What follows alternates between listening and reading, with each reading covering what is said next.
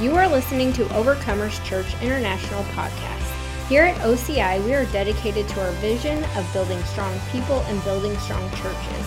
From wherever you are listening, we hope this message leaves you equipped and encouraged.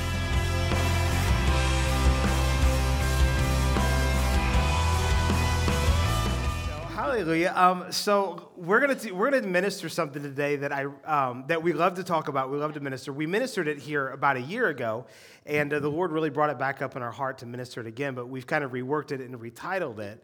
And when I say it, you're not gonna have a clue what we're talking about. All right. So here here's the question: Are you a slum? Are you a slum? And you don't want And to you, be. you don't want to be a slum, okay? So, someone who is a slum is, I see some faces like, what in the world? What? Good, we Oh, got your attention. yes, it worked. High five. that. Okay. A slum is someone living under mammon. Ah. Are you a slum? Someone living under mammon. So, we're going to talk about the spirit of mammon. And this is something, uh, our goal today is we're going to share a little bit of our testimony, but we won't go too deep because most everyone here has, has heard this over the years. Um, but we're going to share a little bit of our testimony about how God set us free from the spirit of mammon, which a lot of people, you know, when you talk about uh, you know, you talk about deliverance or you talk about demonic things, people, you know, they, they think of like, uh, you know, witch doctors or people doing a Wicca, or they think all these, ex- you know, witchcraft or these extreme things. But the enemy is deceptive. Yeah. And he doesn't necessarily always just come out. In fact, hardly ever does he come out and you know just like here i am and you know have two horns and a and a, a pointy tail and a pitchfork like that's not how the devil works he's it would be actually sly. a lot easier because then you could recognize his divisive ways if Yeah. he was just like, what? Yeah. But he's sneaky. yeah that's right and so paul says to the corinthians he says let us not be ignorant of his devices and so the way that the enemy works it's not always through you know like some type of um, extreme possession or something like that we have actually in the english translation when it talks about people being demonized, it actually, uh, we, we've translated in the English translation into possess. And so whenever anyone thinks of any kind of demonic activity, they always automatically think of someone either being possessed or the devil's not messing with them at all. But I can tell you that there's more ways that the enemy will mess with you. As a matter of fact, Paul told uh, Timothy, he said that in the, in the latter days, people will give heed to deceiving spirits and doctrines of demons. And before that, he says, Some will depart from the faith, giving heed to deceiving spirits and doctrines of demons. A few things I want to mention in that. Number one is he says uh, that they will depart. Well, you can't depart from something that you haven't already been a part of. Amen? Does that make sense? So he's speaking about believers, and he says, Some will depart from the faith, giving heed to deceiving spirits and doctrines of demons. So, uh, spirits, demonic spirits, are deceptive. Satan is deceptive by nature. That's how he ensnares people. But it also says in doctrines of demons. Does anybody know what doctrine means? It means line upon line, precept upon precept teaching. So, what that means is that the enemy, just like the Holy Spirit, will work to give people line upon line building blocks, um, teachings, precepts, ideas to help them gain an understanding. The enemy will also train people wrongly, he will train people and bring people into bondage that way. Does that make sense? Right. So when we're talking about the spirit of mammon, oh, it's not necessarily, you know, because sometimes people are like, well, I'm- I'm not possessed with the spirit of mammon. Well, we're not necessarily talking about being possessed with the spirit of mammon, but what we are talking about is being influenced by it. See, you can be influenced by a spirit of fear, a spirit of pride, a spirit of control. There could be a whole number of spirits that could actually influence you. Well, the spirit of mammon is the exact same way. And so, um, Liz and I both uh, had times in our life where we were underneath of the spirit of mammon. And this was such, we feel like this has actually become part of our testimony. That's why we love talking about this. And we were in so much bondage financially. Um, and, and really, it manifested in debt, it manifested in wrong decisions, it manifested in wrong thinking. But it really, we were in bondage on the inside because of how we thought concerning money that that's what that's where the real bondage was and it actually brought about a bad manifestation in our life and as soon as we broke free totally free from this we started to see increase supernaturally in our life that we would not have had any other way because there's something about when you come out from underneath of somebody's, or excuse me, something's covering that you're not supposed to be underneath of, it all of a sudden just opens up a whole new world and causes freedom to come to you. And so at one point we were slumming. we, were, we were some peoples living underneath of mammon's influence. And so we don't want to be a slum anymore. Amen? Amen. See, when you live under, underneath of something, you're capped. That's when right. you're living underneath of that. And when you're underneath of the spirit of mammon, and we're going to go through and we're going to show you how to identify the spirit of mammon and what it looks like. But when you're living underneath of that, you're going to be capped. And as a matter of fact, we're going to go and you turn your Bibles to Matthew chapter 6, and we'll get there eventually. We're going to talk about how you can't serve God and mammon. You can't serve both. You have to pick which one you're going to, which one you're going to serve. And if you're living underneath of the spirit of mammon, it's actually going to cap you. But this is something that probably really at two different times in our life. And at the time, we really didn't understand what was going on. But we, we really got to a point to where we surrendered. Everybody say surrender. Surrender. See, surrendering is the key to freedom. Yes. Because when you surrender to the Lord and you live a you, you really you start it and then you continue working that process throughout your life. You start at a place of saying god here i am. I'm totally surrendered to you. But then you live every day at a place of surrender. Then the lord can bring you into more freedom and more freedom and more freedom and more freedom in whatever area has not been given over to him essentially. And this is what we did is that we were very capped. We had some, um, some issues financially, and it started with me years ago, and then there was a time period that went by, and then the Lord really opened up her eyes to help her see where she was at. And uh, but for me, it started with I was we were in so much debt, and we'd bought this. We call it the Hell House. It was not sent from heaven, that's for sure. And so we were eh, we had this house, and it was just awful. And finally, I came to the place, and I said, Lord, this is not working. And he said, You are correct. And I said, Well, what do I need to do? And he said, Well, first off, you've become Lord over your finances instead of allowing me to be Lord over your finances, which is equivalent to the spirit of mammon because the spirit of mammon will cause you to trust in self. Where the Spirit of God will cause you to rely upon Him. So, coming out from underneath of the Spirit of mammon is coming out of trusting in self. Stepping into uh, trusting the Lord is, is stepping out from yourself and really beginning to trust Him. I think I said all that correctly.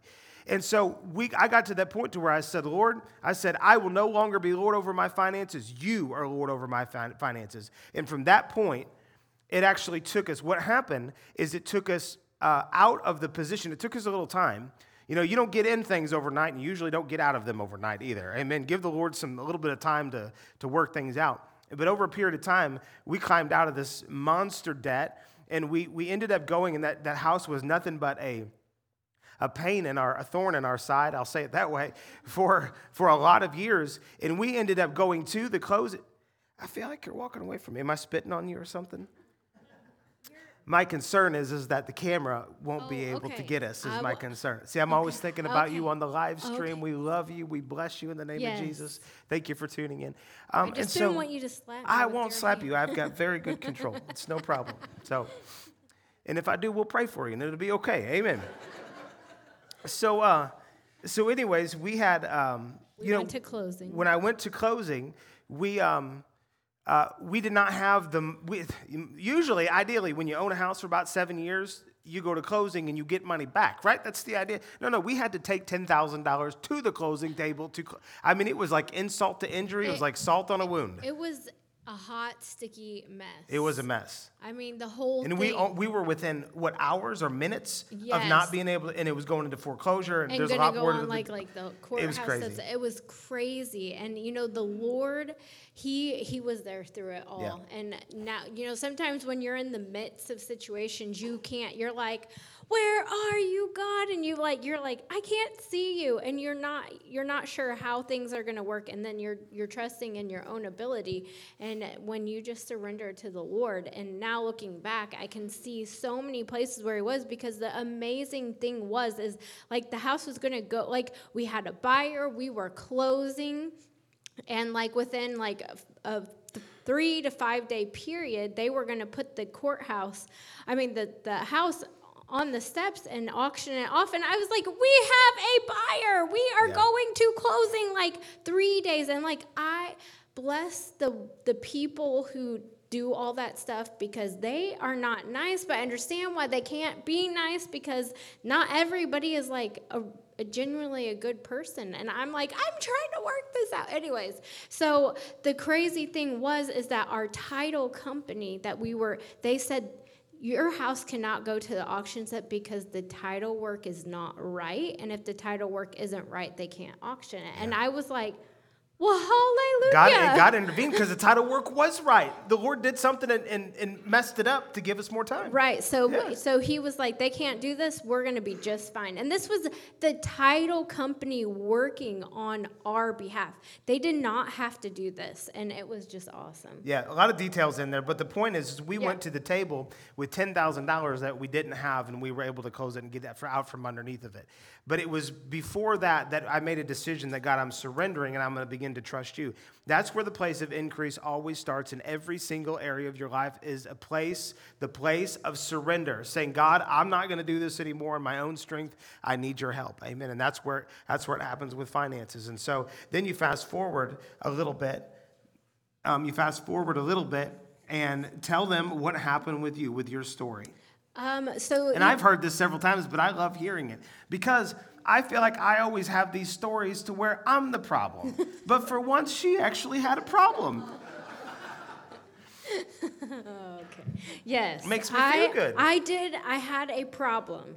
And you know, sometimes when and the thing is is that seek God because God always like he'll meet you through all the seeking. So whenever we're seeking first the kingdom of God, but then also seeking to find answers because he wants like he delights in the seeking journey and he delights in encountering you and meeting you in these places. And so you know, um, I, I dealt with a lot of uh, anxiety in regards to money. Just, uh, you know, because when we had made those mistakes um, and bought the house and whatever, and we were trying to work in our own strength, you you do whatever it is that you can because you don't you don't want to be you know all the things like a, failure or to go without or whatever and so like we we were in dire situations a lot. I can remember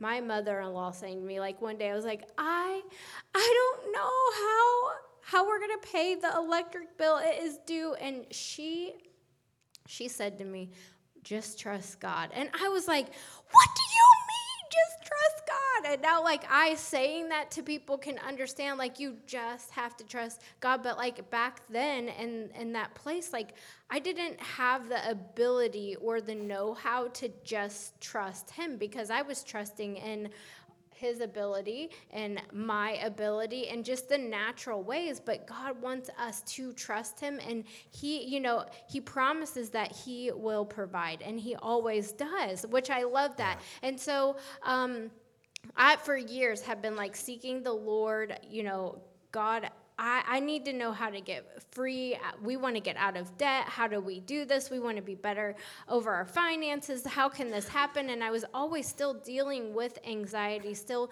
dealing with things. And I was just like, Lord, I, I want to be free from this. And so um, the journey kind of began at the beginning of one year. The Lord always talks to me and asks me thing, to do things or whatever and sometimes i don't you know you just don't understand but obedience is surrender and so just being obedient to what it is that god is saying is so important because we don't know the steps that he's taking to lead us to this Right. place of freedom right. you guys and so it was a journey because I didn't have the capacity at the time to receive what it is that I needed to receive, but I wanted to. So he just said, you know, I was like I said, I was dealing with some uh, severe anxiety where I'd go to bed and I'd be worried about not having enough money, and I would wake up and be worried about not having enough money. And the thing is, you guys, is that we had money. we had money to pay bills. We had money to buy groceries. We weren't really, we were living in a fine place. Or it wasn't literally, it wasn't about not, you know, it was the fear of like, what if I don't have enough money. So I'm going to like hoard up, I'm going to save up, and I don't want to pay this bill because then it takes money out of my bank account. And then what if that money doesn't come back? I mean, like, yeah. It's insanity. Like this is real. I know you guys understand this. Like the the charades that go on in your head, just the back and forth. So I but I learned how to put put this kind of at bay um, with the word, which is awesome. Like I would speak the word of God. I would I would just say, you know, Lord, you promise that you're going to take care of our needs and that you, you know, you give seed to all the scriptures that we know to speak. I was doing everything in my natural ability to do, but it, like I was still like I was like, God, I don't understand why I'm going to bed anxious and while I'm why I'm waking up anxious and it just is not making sense.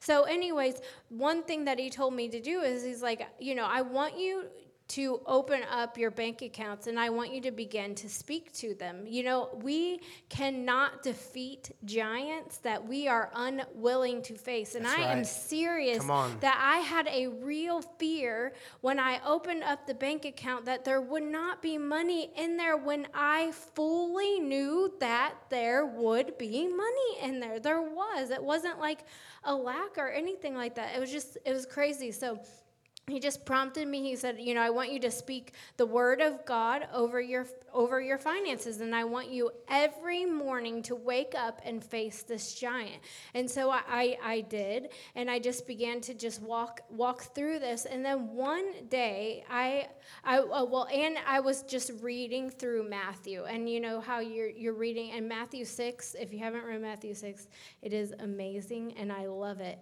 but i got to matthew 6 24 when it says you can't serve God or mammon. And I was like, no problem. I'm serving God. I'm not serving mammon. No big deal. But then, you know, it says, so don't worry about. And so I just like kind of glazed over that. Didn't even realize that that was something that was a problem.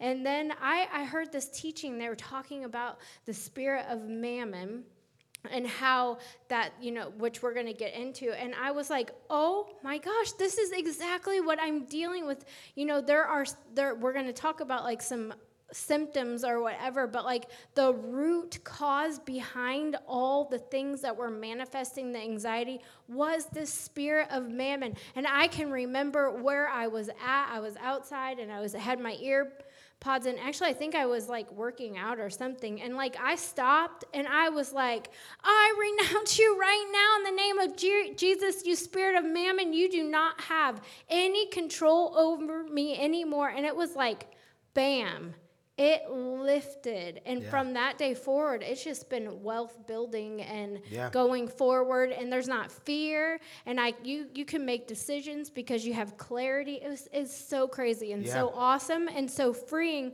And i just have like this thing written down. This is so good. Wealth flows out of freedom and free, you know, so we have to be in the place of freedom. And it says, where the Spirit of the Lord is, there is freedom.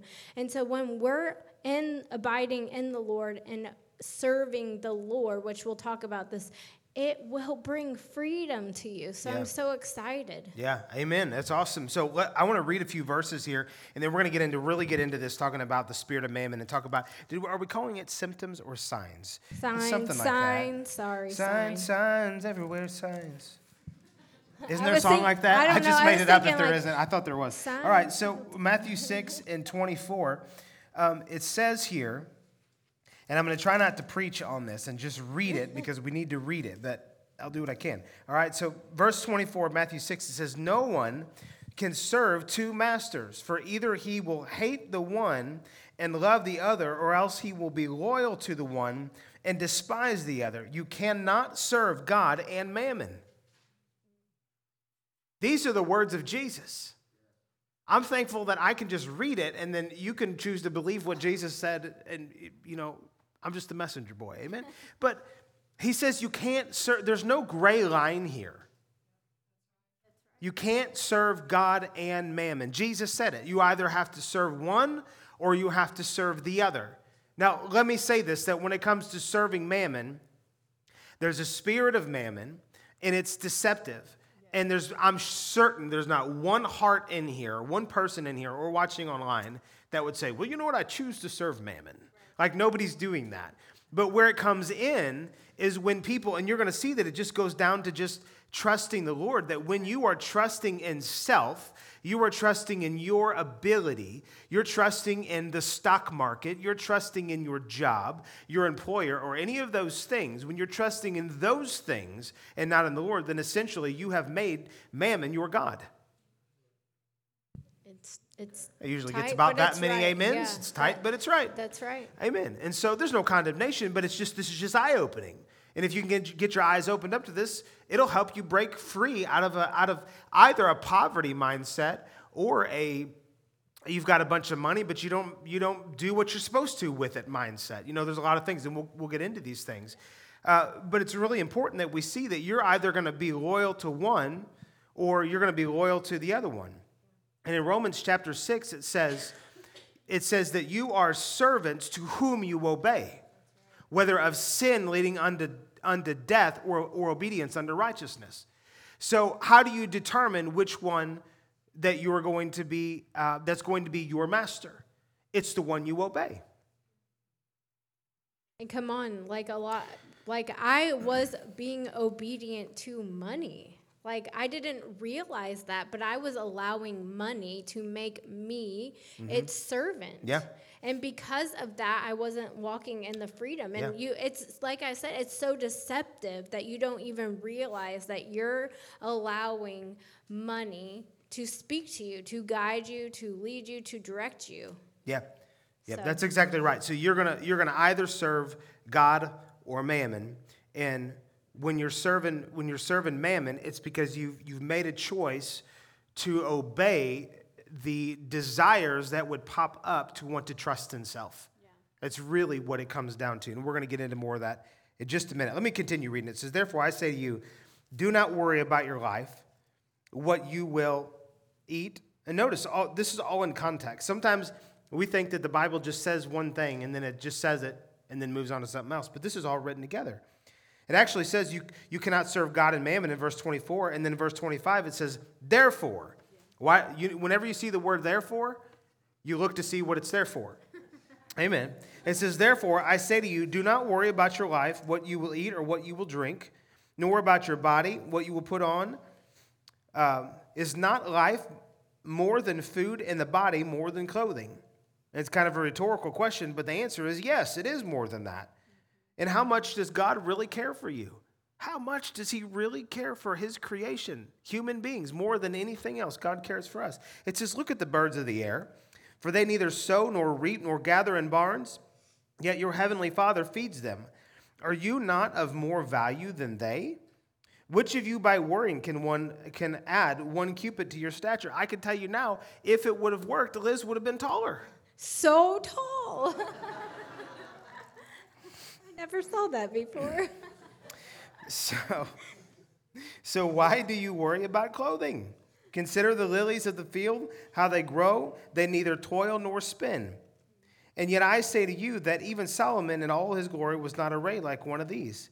Now, if God so clothes the grass of the field, which today is and tomorrow is thrown into the oven, will he not much more clothe you, O you of little faith? Therefore, do not worry, saying, What shall we eat, or what shall we drink, or what shall we wear? For after all, for after all these things the Gentiles seek, for your heavenly Father knows that you need all these things. But seek first the kingdom of God and his righteousness, and all these things shall be added to you. Therefore, do not worry about tomorrow, for tomorrow will worry about its own things. Sufficient for the day is its own trouble. Praise God. So, if you put all this together, he's talking about all of the worrying, the concern, the fear. And, and to me, it goes beyond that. It's the, it's the ability of self. Because when we are worrying, what we're doing is we're saying, I can't control the immediate situation, So I'm going to get into fear and worry and anxiety over it, thinking it's and it's just it's spiritually stupid. It doesn't help anything when we worry and fear. But every one of us have been there before, and every one of us have had to fight at times of our life to get out of that kind of stuff. But whenever we're in worry or fear, we're essentially saying, God, you're not big enough for this problem. I mean, we're not doing it intentionally, and doctrinally, we wouldn't agree with that, but yet our actions our mind and the amount of fear that we're operating in is saying that very thing that, Lord, this problem is bigger than you. How many of y'all know that God, he, he gave provision before He created us? He already made provision for everything. You know what? You know that God created all of the earth and everything in it, and then He created man? Why? Because He made the provision before He made the man. That's so good. God, God already knew you were going to show up. He had plans for you to show up, and He gave you all the provision you would ever need. And here's what's so awesome even if you were to buy a hell house like we did, I don't recommend it. But even if you did, there's provision to get out of it. That's because right. he sees the end from the beginning. That's right. The verse you, we stood on was that he delivers us from our distress. That's right. Like he's so good and so merciful that he delivers us out of the messes that delivered. we make. That's when right. we decide to make him Lord. That's right. Over our lives. Yeah, because he's you- the deliverer. You can, the thing is, is that you can say God's my deliverer, and then you keep going on about your merry way. You're gonna, you're gonna find yourself in a deeper, darker pit when you keep doing that. At some point, you know, we can say, you know, God's grace is sufficient, and it is, but you cannot receive God's grace. That is the potential. It is possible for you to not manifest the grace of God in the area of your life that you need. I think seven of you understood that. Let me see if I can rephrase it. God provides, not everybody receives the provision that He has. So you can keep walking like a knucklehead, which I, am not coming down on anyone, that's me, I was there, right? You can keep walking that way and just saying, well, God's grace is sufficient. And I'm not saying His grace will run out, but if His grace is over here and you're running that way, you're going in the wrong direction. Hallelujah. But I heard this one time, this, and I think I shared this before, but I love this. That, you know, you can you can walk, you can keep walking for five or 10 or 20 years in the wrong direction, and you can be so far off course, but at the same time, it only, take, only takes one step to get back into God's grace. That's Just to go, you know what, so Lord? good. I've been walking wrong, wrong for a long time, and boom, all of a sudden you're right back in grace and you're able to receive what it is that you need at that moment. And God's just good like that. So we're going to talk about um, what it looks like if, uh, if you're slumming, all right? What it looks like if you're living. These are some signs or some symptoms of living underneath of mammon or underneath of mammon's influence, those kind of things. And so if we could pull these slides back up here, and we've got 10 different things.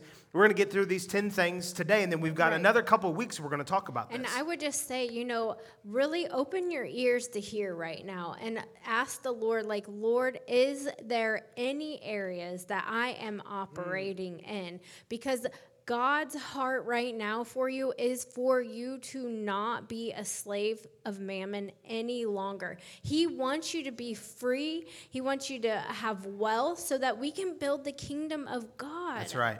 Yeah, So that's right. here don't don't say i'm not dealing with this say lord right now is am i am i dealing with any of these things and if i am then let me renounce the spirit of mammon so that i can go forward That's right. in Come you on.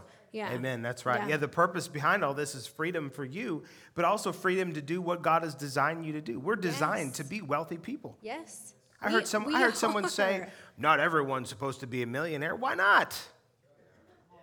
Why not? Why shouldn't you have a million dollars? Why shouldn't you have 20 million dollars? If your heart's right in it, it's interesting people always get upset with people that talk about being wealthy, but they don't know they don't know my heart and they don't know how much we give. and you know quite God often, knows though. Qu- Praise God. And if you have, I'm sorry, I was on something. Yeah. If you, something good, I was on something good. Uh, if if you have a right heart, Yeah. why wouldn't God want to bless you with more finances? Come on now. Yeah, I was just gonna say he he gives seed to the sower. That's so like if you're a sower, he's gonna get seed to you. Yeah. But you know, oftentimes we want to judge people's fruit or their increase without even knowing the steps that they had to take to get there. Yeah. You know, a lot of people who are millionaires and billionaires, like they didn't start that way. We're just seeing them in this glamorous light or whatever. But a lot of them worked and you know just did things and so if we if we have the heart for the kingdom of god and we have the heart to partner with the lord and see the kingdom ever increasing because you guys the kingdom is ever increasing and he needs people who will partner with him to see the kingdom of god continue to keep increasing so why wouldn't you say yes lord i will be a partner with you to Yeah. see the kingdom of god That's right. increase That's right. Amen. So, come on. Amen. So we're going to talk about these Yes. things, and um, just uh, like Liz said, as you see these things, you know, just allow the Lord to minister these things to your heart. And if you're dealing with some of these, identify it, and then we're going to have an opportunity before we get out of here today. We're going to break this spirit off of your life. Hallelujah. So let's go for this is sign or symptom number one is that you worry over money. And we kind of Yeah. talked about this a little bit, so we won't uh, belabor this point, but you worry about money. You worry about having enough money. You worry about having, you know, whatever, anything. not enough money you Yeah. worry about not being able any anything that has to do with money and you worry about Yeah. like i yeah so Yeah. worry is not good Amen. Worry is not good. It's not of God. And to me, is probably the first sign that the spirit of mammon is at operation in your life. And again, don't, don't look at that and be like, oh, I'm such a, I'm such a nothing in, the, in, a, in a worm. The enemy comes and deceives people all the time. This is about us being awakened, coming into light in this area so that For we money. walk in darkness. Right. And Come I on. would say, like, any worry or anxiety over money, because, like I said, because I am a person of faith and I know the Lord and I walk with the Lord, like, I was still yet in worry and anxiety over money, despite the fact that I knew how to um, speak the word and apply the word. I just was like keeping it at bay. I had never really dealt with the root so that it could be totally broken off of me. Yes, and one of the ways you can tell whether you're in worry or not is how you respond to situations that arise. And so if you have something, you know, if you've got a, a bill for $10, you might be like, well, no problem, just write a check and pay the bill. But if you have a bill for $1,000 and you only have $200 in your bank account, how you respond to that is gonna is gonna depict. It's like a it's like a gauge or a meter to tell what's going on on the inside. And you know when you when you're looking at your car, you know you can't you can't tell how hot your engine is. I mean, if you stick your hand on it, you probably could. But you know, when you're driving in your car, you can't tell how hot your engine is. That's why you have a gauge there to tell you know to tell you. And whenever you're in a situation, it's like a gauge. When you respond, it's a gauge to whether you're really trusting in the Lord or trusting in in yourself. Because if we are really truly trusting the Lord, we should have anything come up against us. And I'm not saying we're not cav- we're just cavalier and we don't operate in faith and say, well, all right, Lord, this is a mountain, but I'm going to speak to it and we're going to move past it. There's a place for that. But if our heart becomes so messed up in the process and we're overwhelmed by the situation, then we really don't believe that God's big enough to take care of it. And it's a sign that we we are are worried about things and, Yeah. and so we got to break free from it. So here's number two. Here's sign number two is that I can't afford it. Mm-hmm. Now, this is something when Liz and I first started talking about this, and we came to this conclusion about this being a sign or a symptom of the spirit of mammon. I, I, I had a hard time kind of wrapping my brain around it. But for someone to say that I can't afford it, you know, there's people that walk around all the time and they say, I can't afford this. I can't afford that. I can't afford this. It could be things that they want, but it could even be some things that they need That's or right. things that they should have or God wants them to have. And they have this mindset, this mentality of like, well, yeah, I can't afford that. What do you mean you can't afford it? God is the, God. He owns a cattle on a thousand hills. The streets of, uh, of in, uh, in heaven are paved with gold. The, the gate in heaven apparently is fashioned out of one solid pearl. What do you mean you can't afford it? God lives on the inside of you. God is your source.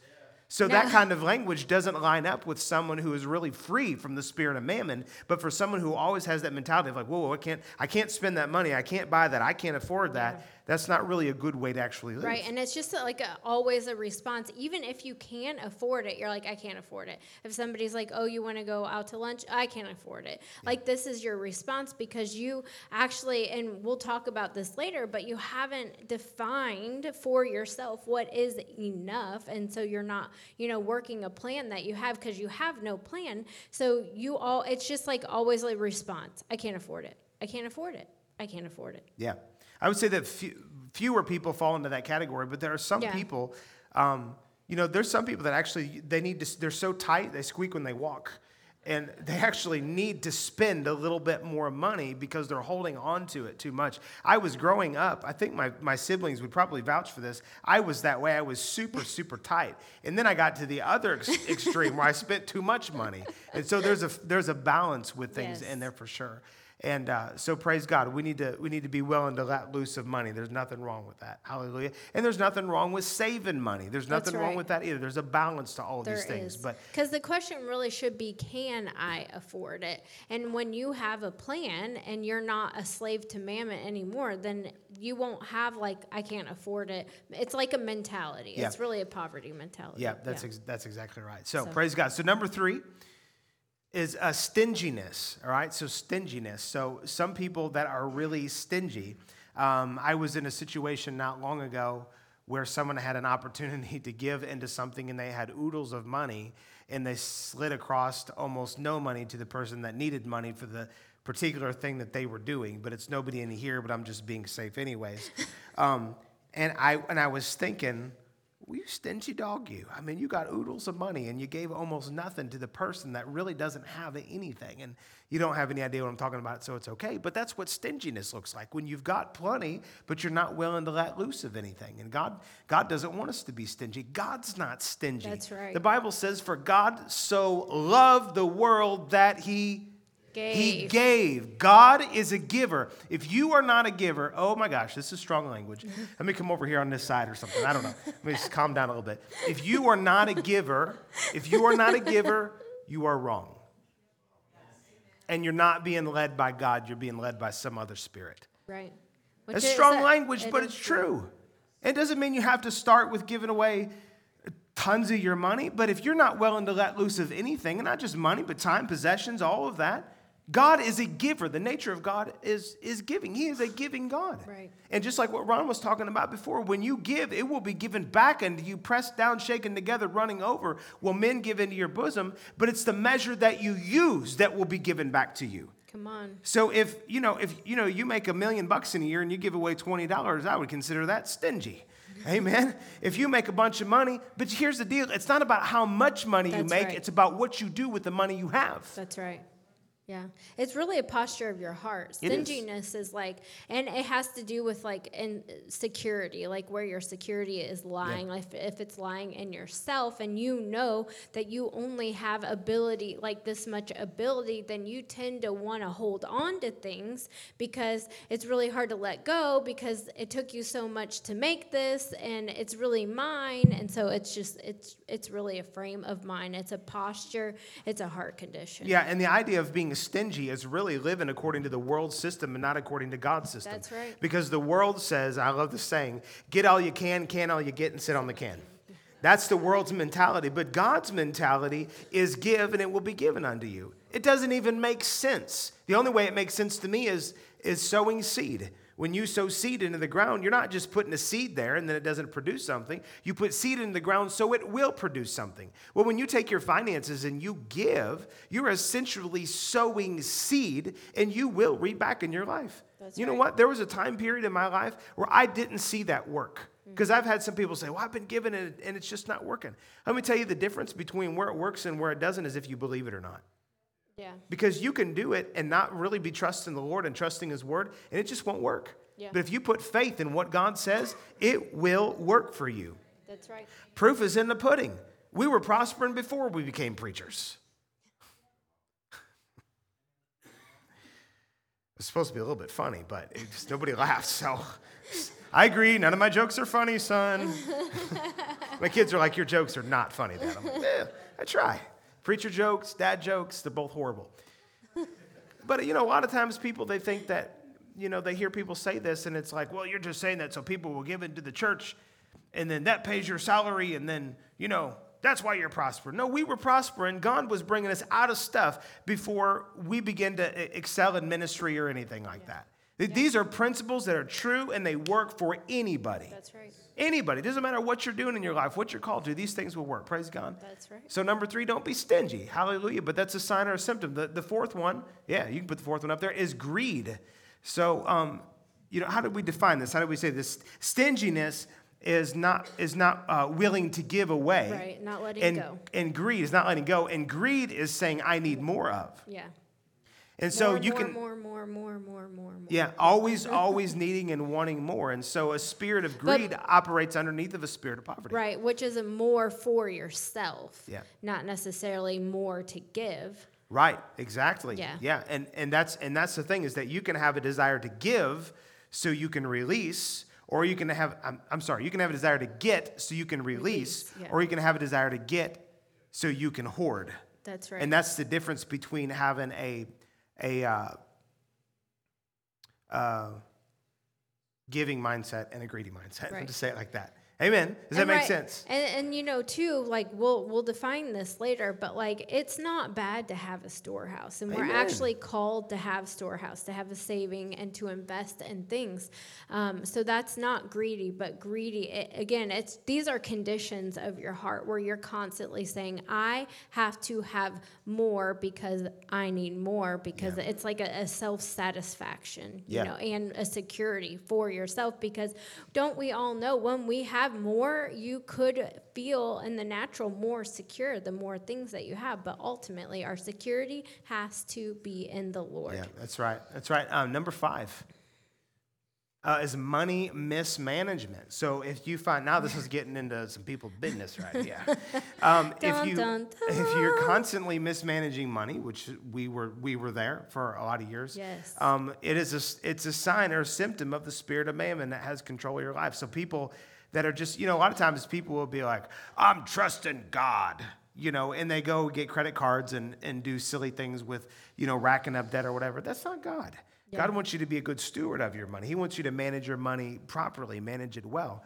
And so if you're if you're constantly in a cycle of mismanaging funds right. that come to you, that's not a good thing. We need to manage every dollar that comes into our possession. And we have, and if we have time, we'll talk about this in the next week or two, but we actually have developed like a funnel. And so that every dollar that we get goes into a funnel, and then it's already predetermined what's going to happen with the money before it comes to us. You want to see increase in your life? Determine what you're going to do with, the, with $10 before it comes to you and you'll get $10 and you'll manage it properly. Yeah. Then determine what you're going to do with $100 and then $1,000 and then $10,000 and then a half a million dollars and then a million dollars. See, stewardship, proper stewardship is what is part of what brings increase. That's right. And so That's the right. Lord is see he's the he's the master and he owns it.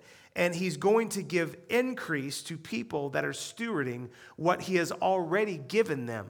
That's right. See, when you look at the parable of the, the talents, um, you know, he gave you know, he gave the uh, one to one, two to another, and five to another. And he gave according to where they currently were at. Well, the five, the guy that got five took his five and made five more. Mm-hmm. And the master knew that he was able to make five more. That's why he got five. That's right. Come on. And the guy that got two, the master knew that he would be able to produce maybe not as much as the guy with five because he hadn't proven himself as much, but he went and he made two more. The guy that didn't do anything, the master already knew that that guy that he gave the one talent to would go and take it and bury it in the ground. He already knew what he would do. He, he would do with it. So why did he give it? Grace. Mm, so good. Grace. Hallelujah. You can, you can have totally messed up your entire past, and God will still give to you and say, Now, be faithful with this do right by this. And when you and this isn't about this isn't a works mentality that if you do good God will bless you. No, it's just a simple stewardship mentality. We have to separate the love of the father from the wisdom of the master. God is the father, there's what's the term no holds bar I think is something like that. But anyways, there's he's not holding anything back. As the father, it's all given to us. It's all yeah. blessing towards us. But as as our master, he's wise to not give us more than what we're able to handle. So there's a balance and there's a wisdom, and both pictures are, are applicable in that situation. And so it's right for us to manage money properly. Yeah. And the better we've become at managing money, Yeah. uh, the better, the more increase The increase, yeah, Yeah. because we have a plan. So money mismanagement, I just have a couple. No, no plan, no order, no system. So you have to ask yourself: Do I have a plan? Do I have order? Do I have a system? Yeah. And even like this was made before when I like like outgo far outweighed income because you know you get into debt that way. But praise God for His grace, and you develop a system, and then you start working that system. And you know this is what faith. We would think that faith said that I have faith. And if you don't have a plan, order, or system, then you are violating wisdom. And we are called to be people of wisdom because God is a God of wisdom.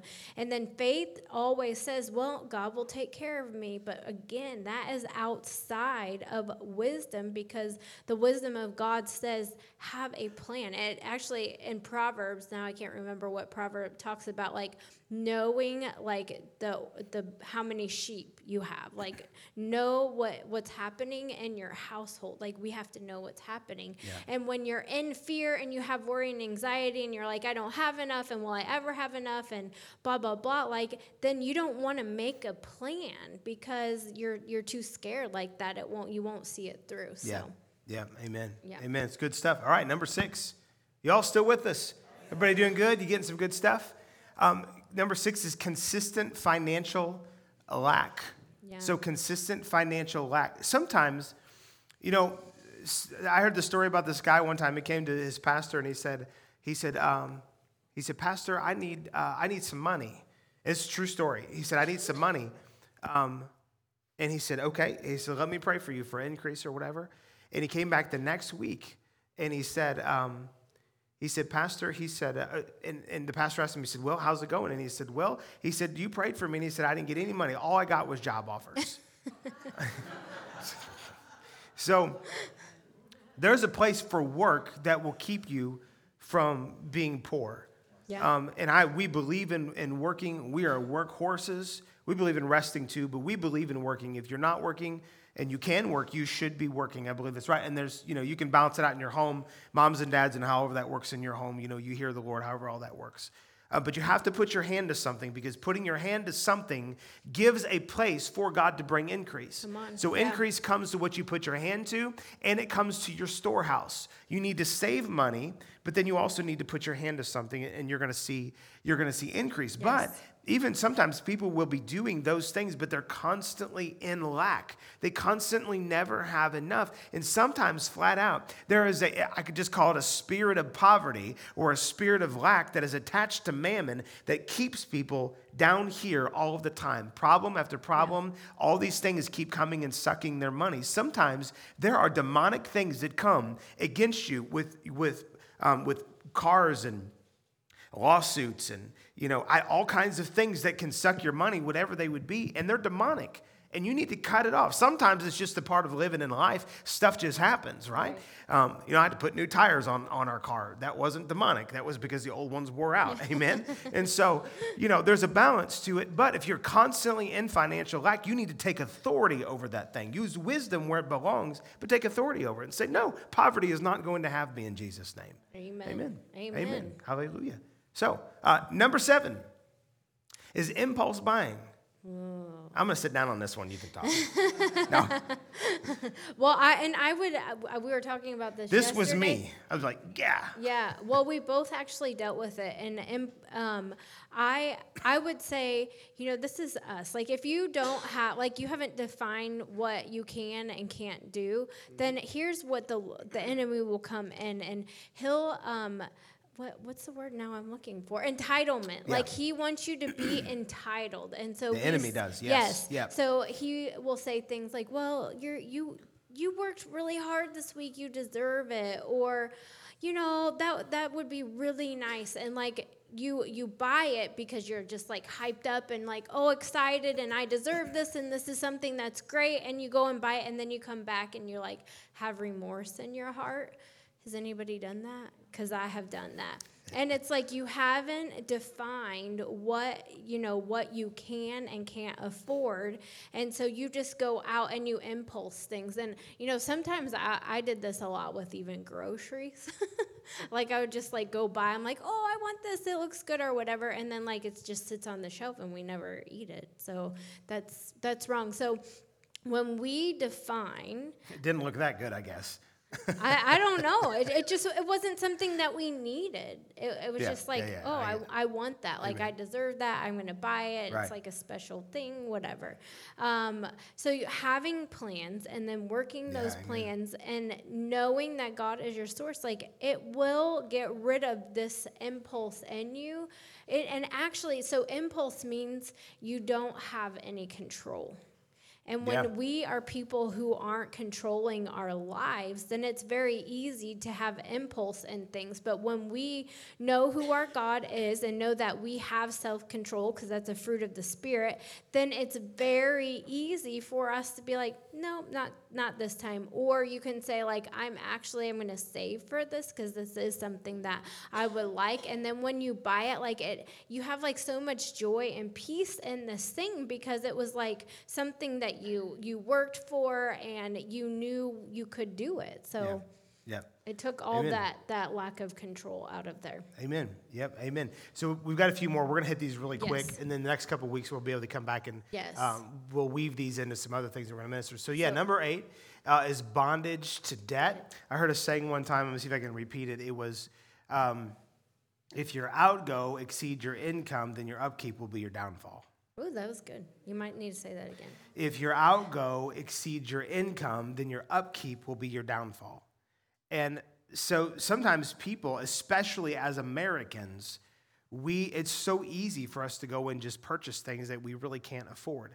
And I'm not, I, I'm, I'm against, I'm against the idea of, of having a mindset of debt. I'm not against like you need a car and having a car payment is the best option for you at the moment. I, I bought a truck one time for, I don't know, $11,000 and I made $200,000 with that truck and I didn't have the money to buy it. It was a wise decision for me to buy that truck and to go into a little bit of debt for it. If you need wheels, you need them. You know, you need a house, you know, you can put money into a house as opposed to rent. That's a wise decision. So there's a balance to all this. But I think the idea of bondage to debt is to where you never see yourself coming out of it.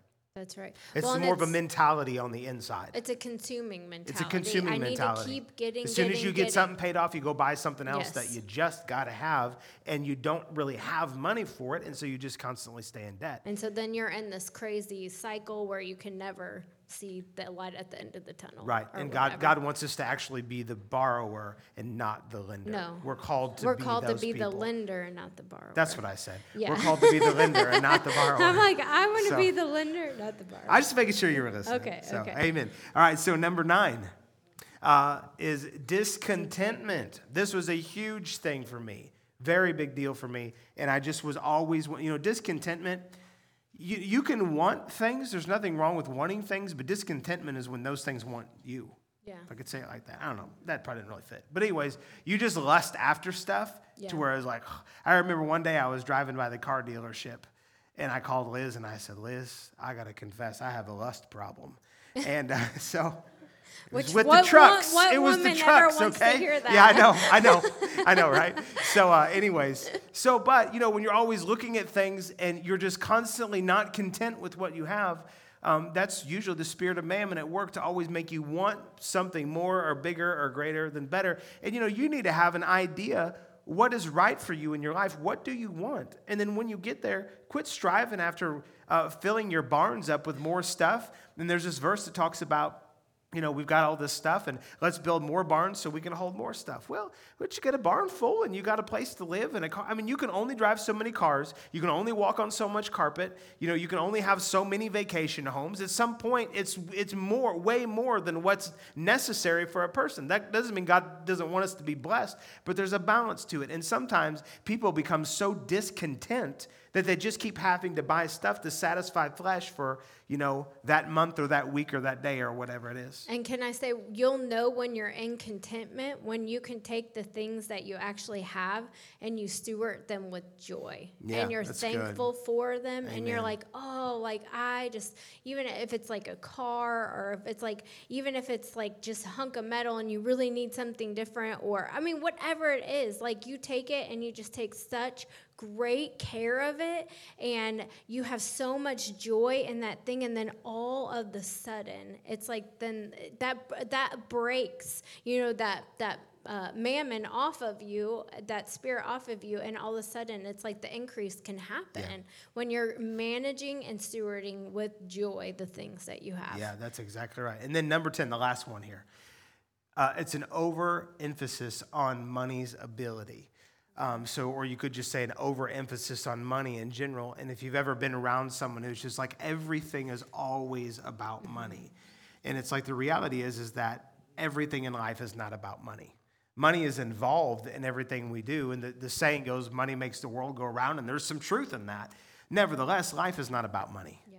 Life's about the Lord. It's about people. It's about family. It's about the gospel. It's a, those are the things that really is what life is about. And it's not all about money. But if you've ever been at a place or know somebody who's at a place to where it's co- money is constantly on their mind. Now, some people are gifted and anointed in the area of finances, and, and it's it's like their it is their wheelhouse. And so I'm not talking about that. But someone that's constantly just talking about money and I, I- you know I want to buy this and hopefully I have enough money for this and you know all of that. And I think you know what I'm talking about. Uh, that's not a good thing. Our life isn't supposed to be about money. Money should never manage us. We should always manage money. That's right. When money is managing us, and I think you said this earlier, when money is managing us, we really are being controlled by the spirit of mammon. Yeah. See, mammon is is uh, it's a it's the god that's on money, but it is a demonic spirit. It's the god that's on money.